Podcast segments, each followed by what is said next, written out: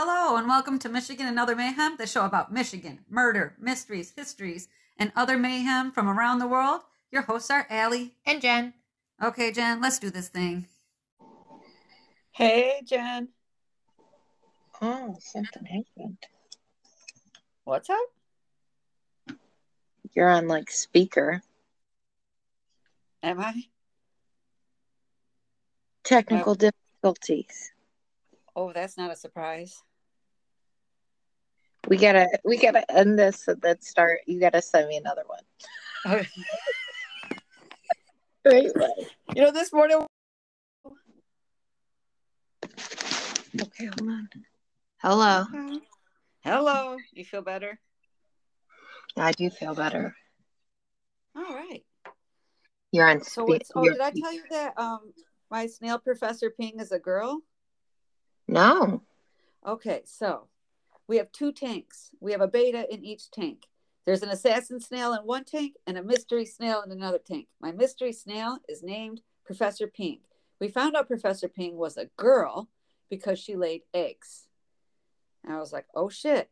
And then I looked and it said that mystery snails can hold like a fertilized egg for oh, of eggs because it's like a whole clutch for months.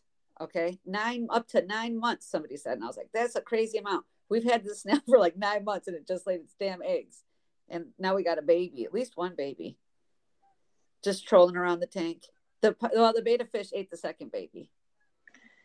Oh my gosh. Yeah. And I had we had four assassin snails at one point because I bought two snails to take care of the the pet snails in one of my tanks.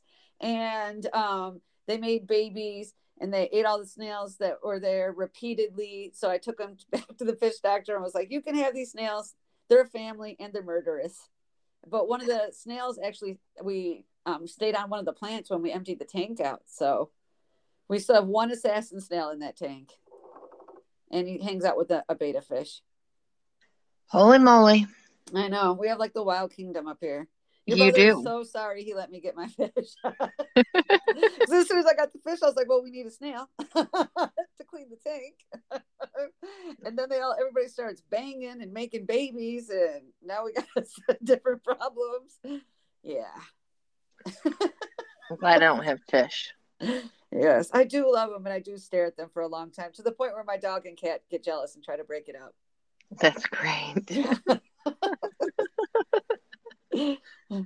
So how is uh what's your story about? I think you have an unsolved mystery, right? I have unsolved. Mine's sad. They're grandparents. Okay, you go first then because mine is solved and we'll end on a high note. All right. Okay. So mine's the murder of Thomas and Viola Hefton. Okay. This murder occurred on either July 2nd or July 3rd of 2006, depending on the news articles you read. So we're going to go with MLive, Okay. which is July 2nd. All right. In Ovid, OVID Township in Clinton County, Michigan. All right. The couple were both in their 70s and lived in Tucson, Arizona.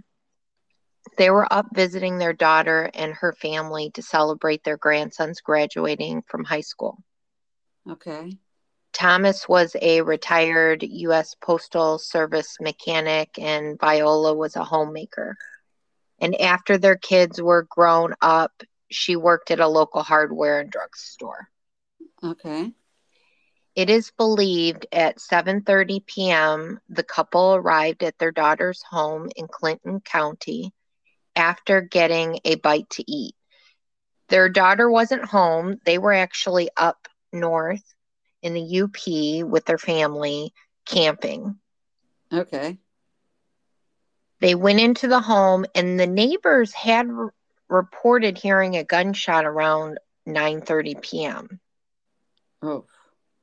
When the daughter and family arrived home, the daughter found her parents dead.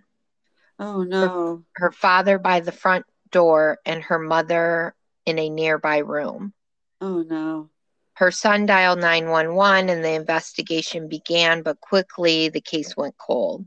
There was evidence gathered from the crime scene, but nothing came of it.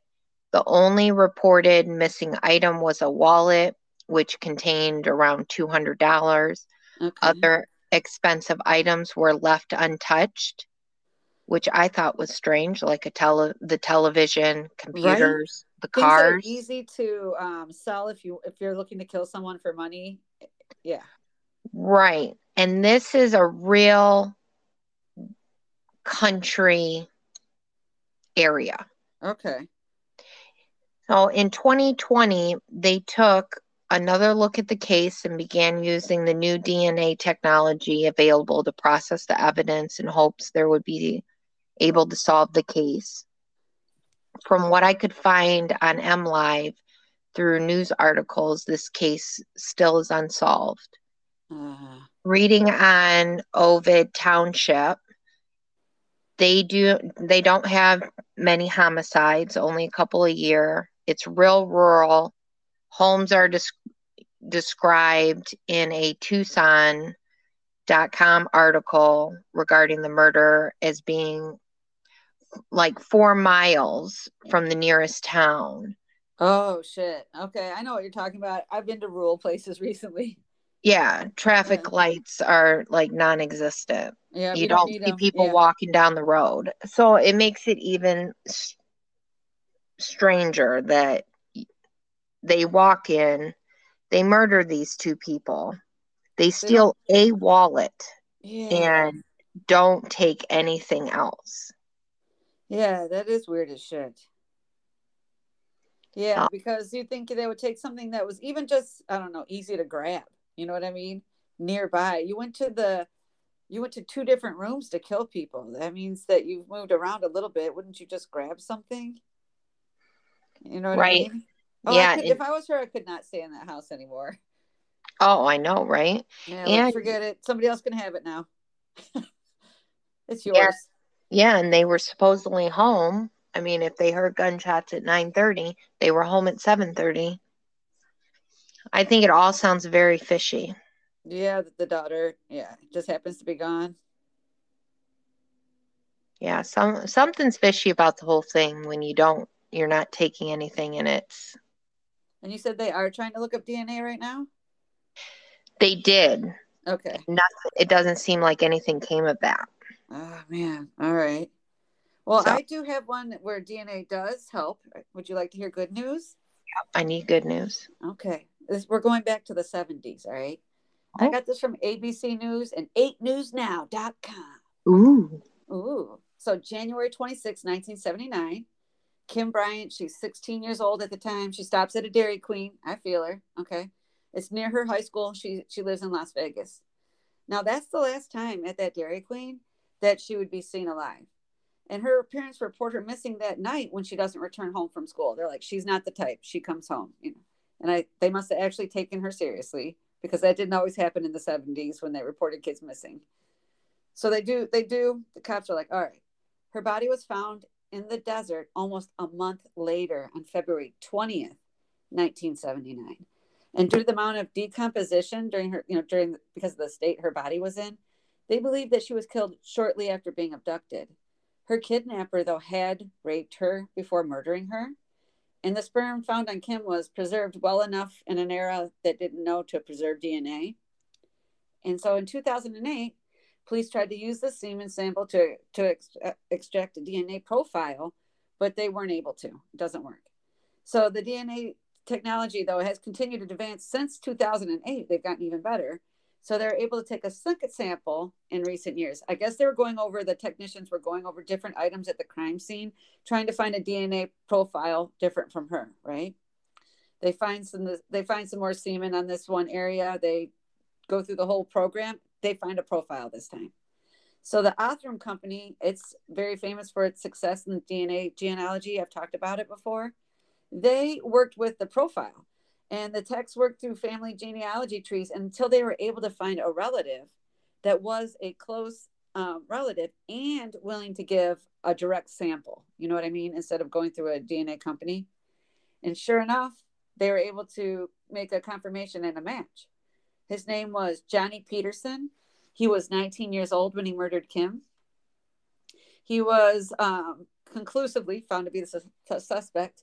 He lived in Las Vegas during the time of the murder, and he had previously attended the high school that Kim was currently attending when she um, was abducted. And it wasn't known if they knew each other. You know, it's been so long. Her parents don't know if she knew a boy named Johnny. And he was actually not on the list of possible suspects.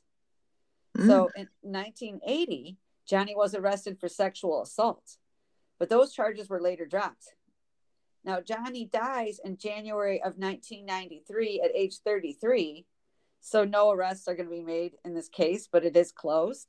What I couldn't find, and I looked everywhere, and I don't know how to go back to find somebody's death certificate, but I want to know, like, what he died of at age 33. You know what I mean? Right. My favorite is one time, and this was a long time ago, so you don't remember, but a dude had murdered somebody. They do a DNA thing, they go back through the cold case and find out that he was murdered like shortly after he murdered that person. And I felt like, good. right. You know what I mean? So right. I was wondering, like, was was Johnny murdered? Because yeah. so the money needed to do the DNA detective work was actually donated to Las Vegas by a resident there who's a philanthrop- philanthropist named Je- Justin Wu. And he chose to donate the money to help advance and open the cold case because it's very expensive to do this shit, right? You got to mm-hmm. pay the mm-hmm. technicians, all sorts of shit. So after 42 years in 2021, Kim's family said they were able to find closure regarding her death. And the cold case, the Las Vegas Cold Case Department has a site that you can visit and donate any amount of money that will directly go assist the homicide cold case to help with these types of cases. Oh, really? Yeah. And I was like, Michigan should do that because we don't allocate any money for genealogy um, detective work in Michigan. And anytime that it has helped us, it's been because somebody donated money and they were able to do it. So I was like, wow. why don't they open up a website like Vegas has? And you can donate two, five, twenty, a hundred dollars if you want. And it goes directly towards these cases. Right. That's a good idea. I think it's a great idea because I would love I love revenge after years. Like you think you got away from it. Nice bitch you didn't.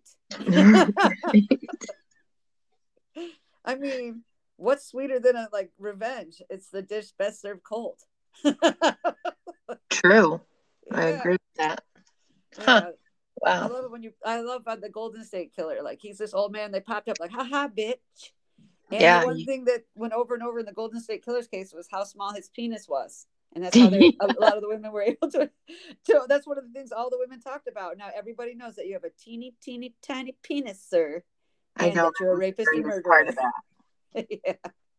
That that's one of my yeah it's my favorite part.